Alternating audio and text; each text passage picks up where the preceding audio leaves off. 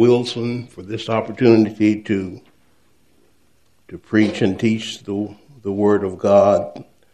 Thank you, Pastor, for our fellowship, uh, for our friendship, for our sharing in the love of Christ. May I also say thanks to Brother Brian and for music. Now, one of the things that uh, I really thank God for is that this young man knows old school music.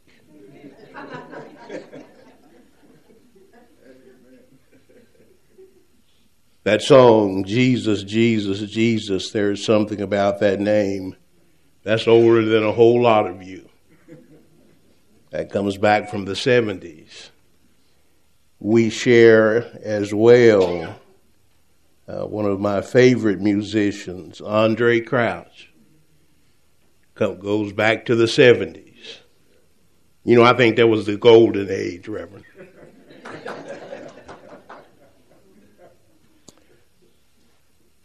I actually met Pastor Wilson and I'm so grateful for uh, the opportunities that we try to meet once a month at Panera Bread. Uh, great coffee, by the way, as well as desserts. You can look at me and tell I, aside from meat, I like desserts.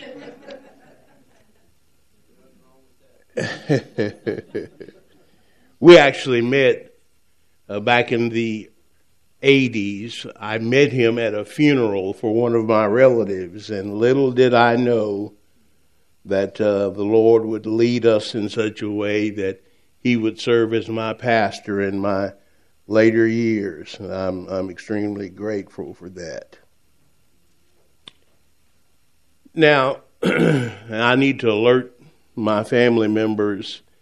Uh, I've I've served as a church pastor since the 70s. Uh, as Pastor Wilson stated a few months ago, I retired approximately two years ago, and so I need to remind my family members. You know, I'll call your name out. I'll use you as in an example. So uh, get ready. Let me let me ask you a question. Uh,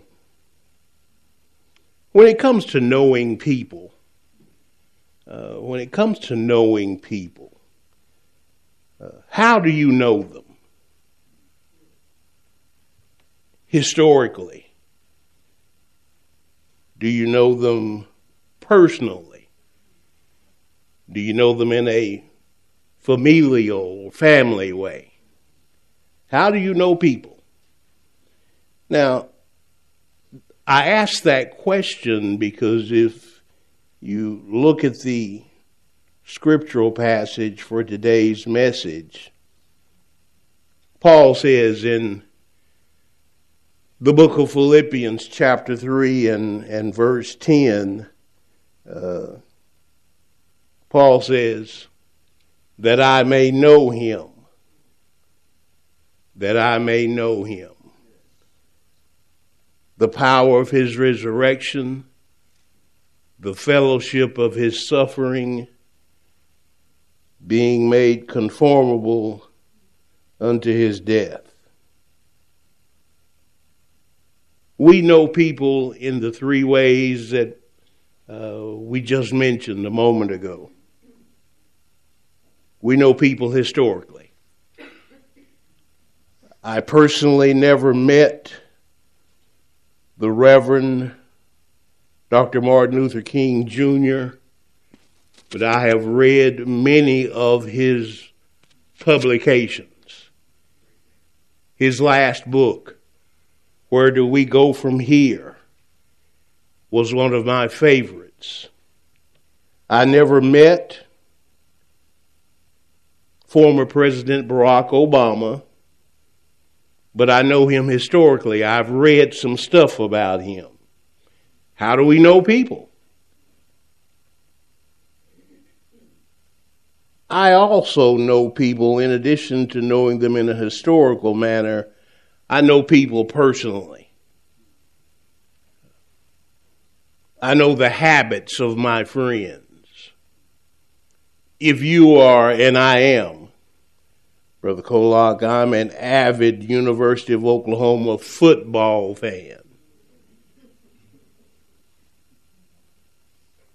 So I, I, I, I take pride in knowing who the coaches are, following the coaches' routines, habits for game plans, etc., etc.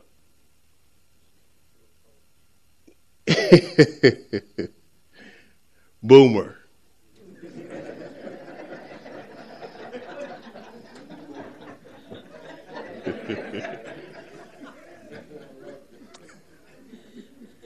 thirdly, thirdly, we can know people in a familial, in a family type way.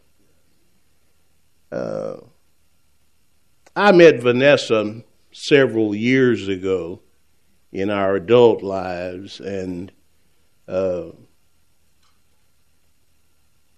our relationship is different from history. It includes personal relationships, but that familial way is characteristic because we'll take a look at that as we talk about our relationship with Christ. Now, we share habits, Vanessa and I, but we differ in many ways as well. She's extremely, extremely non social. As a matter of fact, our first date, Vanessa stood me up. I spent money and she didn't show up. We'll talk about that as you get to know us one of these. I'll tell you the details about that. But how do you know people? Paul's ambition, if you look at Philippians 3:10, Paul's ambition was to know Christ. That's his, that's his leading statement in verse 10 of Philippians 3. I want to know him. And yet I point out to you that Paul's desire was to know Jesus in more than just a historical way, in more than a personal way. He wanted to build a relationship. He wanted to know Jesus, his thoughts. He wanted to know the words of Jesus. He wanted to follow the footsteps of Jesus. He wanted to fellowship with Jesus, the power of his resurrection. He wanted to share in the sufferings of Christ. And he wanted to conform to the life of Christ. Let's take a look at that for just a second.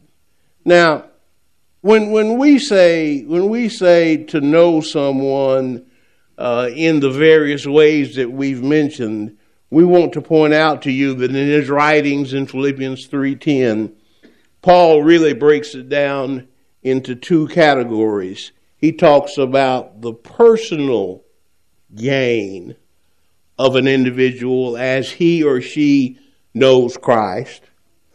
He also talks about the progressive gain that an individual shares as we get to know Christ.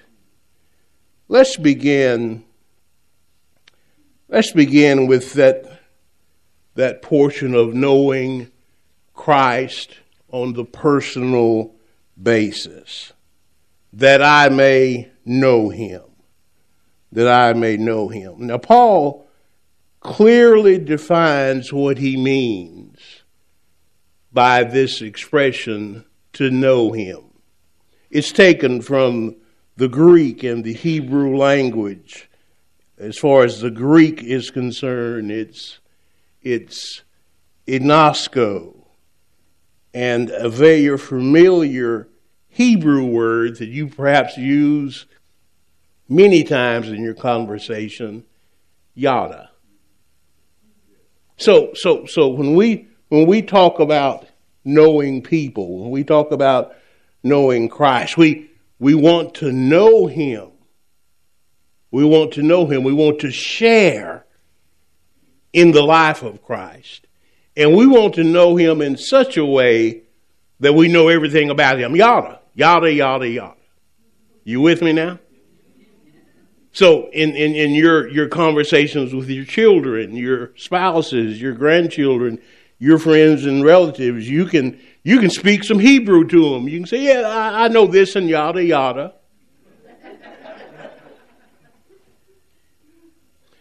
but in addition to that, in addition to knowing Him, Paul also brings about three things the fellowship of his suffering,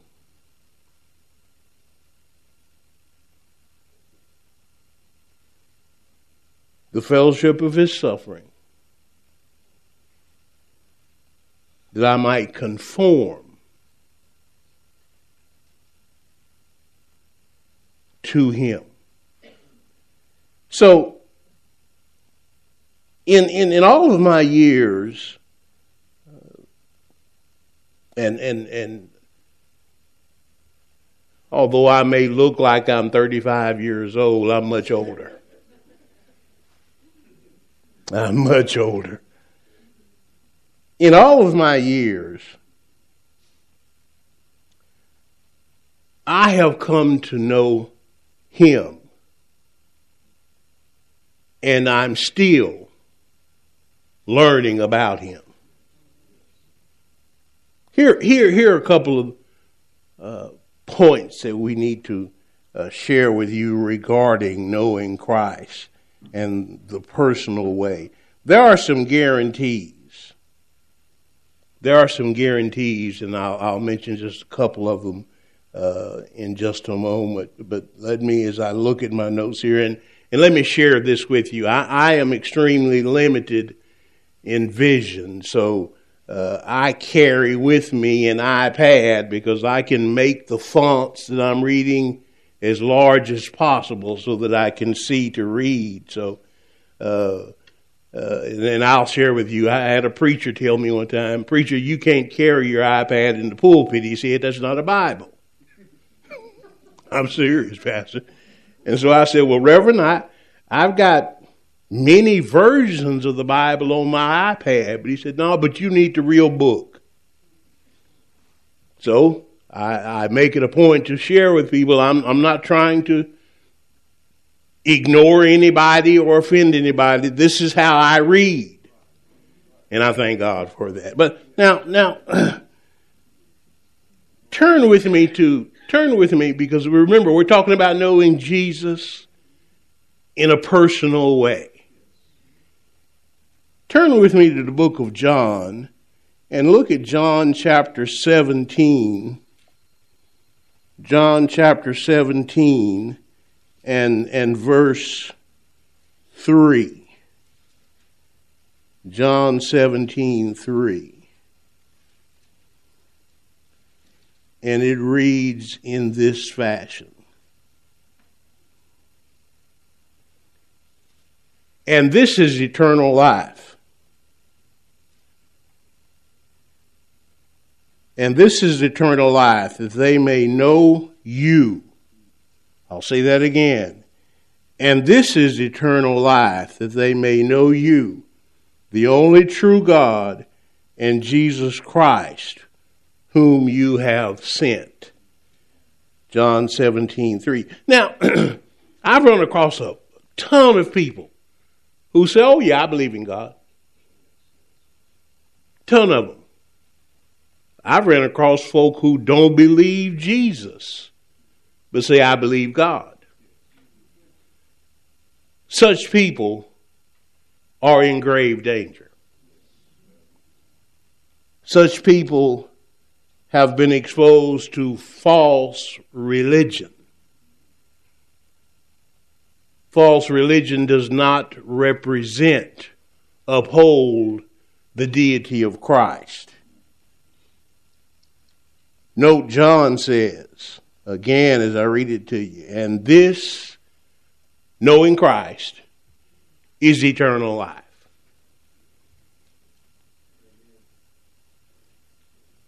Now, I want you to note one of my favorite old time religious people, theologians, is Charles Spurgeon. Note how Spurgeon takes this to uh, a level that we can apply it to our own selves, knowing Jesus and having eternal life. Know what Spurgeon says.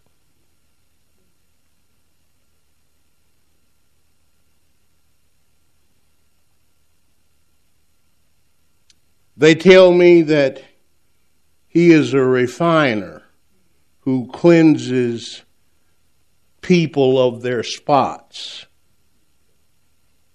He has washed me in his precious blood. And to that extent, I know him.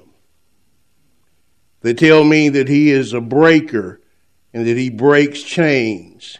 He has set my soul at liberty, and therefore I know him. They tell me that that he is a king and that he reigns over sin. He has subdued my enemies beneath his feet, and I know him in that character. They say he is food. My spirit feeds on him as on the bread of life, and therefore I know him. You with me? In addition to that, in addition to that, to knowing Christ personally, let's take a look at the other sections of, of the scripture because Paul says knowing him is a progressive gain. In other words, at my present age, and as long as I've been reading the Bible, studying the Bible, teaching Bible lessons. I'm still finding out stuff about him. I'm still learning about him. One of the things I cherish here at Everlasting Life Baptist Church is that every Sunday, Pastor Wilson points out to me again here's something else you didn't know about Jesus Christ. Every Sunday.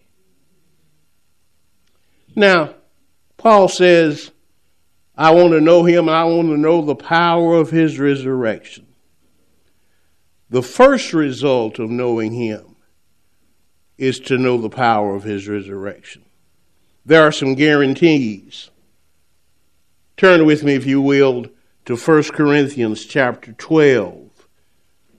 Chapter 6, I'm sorry, verses 12 and 13. Let's look at the one, one of the guarantees associated with us knowing the power of the resurrection of Christ. 1 Corinthians 6 12 and 13. It reads in this manner 1 Corinthians 6 12 and 13. All things are permitted for me, but not all things are of benefit. All things are permitted for me, but I will not be mastered by anything. Food is for the stomach, and the stomach is for food. However, God will do away with both of them. But the body is not for sexual immorality, but for the Lord, and the Lord is for the body. Here's the guarantee we're talking about. Because of our knowledge of Christ, because of our growing relationship with Him, we have the guarantee regarding the importance of our life and the importance of our life in this body. You need to remember that Christ died in a body like this. He rose from the grave just as we are going to rise because of that fellowship with Him. And, and, and it is this body It is this body of ours that He has sanctified, that He has set aside. It's this body that He blesses. So, yeah, while all things are available to me, it's not it's not good for me to allow things to overwhelm me, to take so much of my attention that I focus on things, not my relationship with Him. Crystal and I talk frequently about the fact that I'm excited. There's a little one coming soon. I can't wait until the little one really shows George and Crystal who's the boss. oh, you may think you run things, just wait. All things are possible, all things are permitted. But I have the guarantee that my concentration my commitment of my life, my body to Him, affords me the opportunity to know Him better and better and better, that I may know Him, the power of His resurrection. That resurrection power has brought to me the opportunity to know Christ as my friend as my Savior. It also is the guarantee that after this, there is another life. Christians, you, you, ought, you ought to rejoice in the fact that once this body is decayed, that's not the end of us. That I may know him, the power of his resurrection, the resurrection of Christ is the guarantee that life is worth living. Say it again. The resurrection of Christ is the guarantee that life is worth living and that this physical body is sacred. This physical body is sacred. It is the guarantee that death is not the end. that I may know him, the power of his resurrection, that I may know him, the power of his resurrection. It's a guarantee of life. But let's consider as well the effect of the resurrection power on us as individuals. On us as individuals. Let's take, for, for example, some uh, Bible characters. Let's look at Peter and let's look at Thomas. Let's look at the effect of the resurrection on these two individuals. You know these guys. And I want to again uh, ask you to turn with me to another passage. It's Luke chapter 22. And let's look at verses 31 through 34. Luke chapter 22 verses 31 through 34. And, and we, we find this writing Simon, Simon. Luke 22, beginning with verse 31. Simon, Simon, behold, Satan has demanded to sift you men. Satan has demanded to sift you men like wheat. But I have prayed for you. Simon, Simon, Satan has demanded to sift you men, he's referring to the other disciples, like wheat. But I have prayed for you that your faith will not fail, and you, when you have turned when you have turned back, strengthen the brethren. But Peter said to him, Lord, I'm ready to go with you both to prison and to death. But Jesus said to him, Peter, I tell you, the rooster will not crow today until you have denied three times that you know me. Here's what we're, here's what we're trying to express here the power of the resurrection upon the life of people. Note Peter's statement. No, I'm with you, Lord. He overestimated his own capacity. He underestimated the power of Satan. Now, I believe every Christian, you, you, you need to understand the devil is the devil. And, and, and, and, and, and, and don't make the mistake. I did this when I was much younger, Pastor Wilson. I, I said, don't, I love Jesus. The devil ain't got no control over me. He whipped me right there.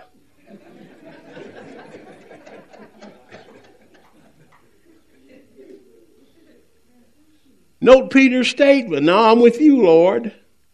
And yet, and yet, if you if you continue on a few verses down into that chapter, you'll note as well that uh, as they took our Savior from courtroom to courtroom, Peter was following from a distance.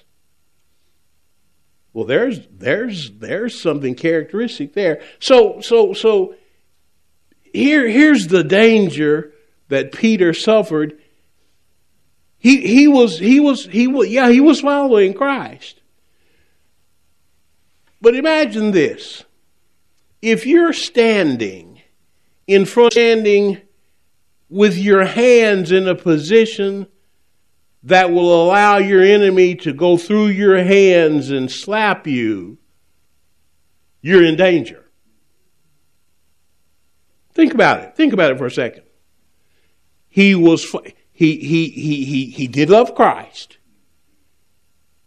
He was a follower of Christ. He was a disciple. He overestimated his abilities. He was following from a distance and didn't recognize the danger until three people identified him. You're one of them. You're one of the followers. And three times he said, No, that's not me. And church folk, one time he cursed. Following from a distance. How close are you? Paul says that I, I, I want to know him. I want to know the power of his resurrection. I want to know the fellowship of his suffering. I want to conform to his death. What about Thomas? All of us know, yeah, he's described as doubting Thomas. Uh, but don't don't don't don't don't put yourself above him now. If you if you pay attention, if you pay attention to Thomas as John describes in his writings of John chapter 20 and verses 24 through 28. I need to move on here. I just took a glance at my watch and I'm I'm I'm, I'm moving a little slow, so so I'm going to pick it up just a little bit. If you'll pay attention to John 20, 24 through 28, you'll note that uh, John does a very good job of telling us what Thomas missed. He not only tells us what Thomas missed, he tells us what Thomas manifested, and he tells us, thirdly, what Thomas discussed. Here's what happened. Here's what happened. When the Lord appeared to his disciples after the resurrection, Thomas was not there. Now, there's a danger. There is a danger, and I'm not trying to criticize us as believers, but every time the opportunity presents itself, church folk, you need to be in church. Every time the opportunity presents itself. Now, now I realize we will will meet, will miss worship service for a variety of reasons. I'm not criticizing anybody for that. But when we miss, we miss things. I'll point out to you again another verse, very simple, very simple. It's Matthew chapter 18, verse 20. Note Matthew's words. For wherever two or three have gathered together in my name, I am there in their midst. These are the words of Jesus. For where two or three have gathered together in my name, I am there in their midst. I don't want to miss a gathering where Christ is present. I, don't want to miss that. In addition to that, we also need to understand we're talking about the effect of the power of resurrection on Thomas. We also need to notice Thomas said, I need some proof. I don't know how many folk, Brother Colac, I ran across in my years who said to me, Well, prove to me that Jesus is real. I need some proof. And and and and and and in in all of that, the the, the testimony of his his other brothers that yes, we saw him, yes, he's alive, yes, he was here with us. That wasn't enough to convince Thomas. And yet, eight days later, search the scripture, it, it specifies, eight days later, Jesus shows up, turns directly to Thomas, and says, Take a look. Put your hand here. And all Peter could say in response was, My Lord, my God. That's the power of the resurrection upon people. In addition to the power of his resurrection, we also need to talk about the results of knowing Christ and knowing something of his sufferings. Now, folk, I need to tell you to suffer for Christ is a privilege. It's a privilege. That's not a burden, although, although you may see it as such be, be, because, of our, because of our external existence. Uh, we've all suffered. We all suffer still today. But you're suffering. You're suffering and you're clinging to Christ. You're suffering and you're trusting Him to bring you through sickness, family troubles, financial worries, final exams. The fact that you trust Him even as you are suffering represents the fact you are privileged. He's going to see you through. Again, if you if you will consult the scriptures, to suffer for the faith is not a penalty, it's a privilege. Knowledge and awareness of Christ's rejection will make us willing to face the sneaks of this world. We can share in the sufferings of Jesus he rejected, his rejected position, I'm sorry, will be ours if we identify ourselves with him. In other words, let's put it simply this way. When folk are talking about you, throwing your name around and telling lies about you, count that a joy because you trust Jesus. You have the opportunity to express to all of those who are slandering your name, I trust Him. The power of His resurrection and the fellowship of His suffering helps me to conform to His death. That's the third reality. The third result of knowing Jesus is in knowing something of Christ's redemption. I want to share with you as well, thirdly, and again, uh, it's the reference scripture. When you have time, take a look at it. Romans chapter 9, verses 1 through 3. Again, this mighty evangelist, Paul says, Oh, if I could, if I could, I would do, I would do, I would give my life if I could convince an unbelieving person to simply trust Jesus. Romans chapter 9, verses 1 through 3. So, we go back to that original verse. Ephesians, I'm sorry, Philippians chapter 10, chapter 3, verse 10, that I may know him, the power of his resurrection, and the fellowship of his suffering, being made conformable unto his death. Let me point out to you in closing there's a book that is one of my favorites written about 15 years ago.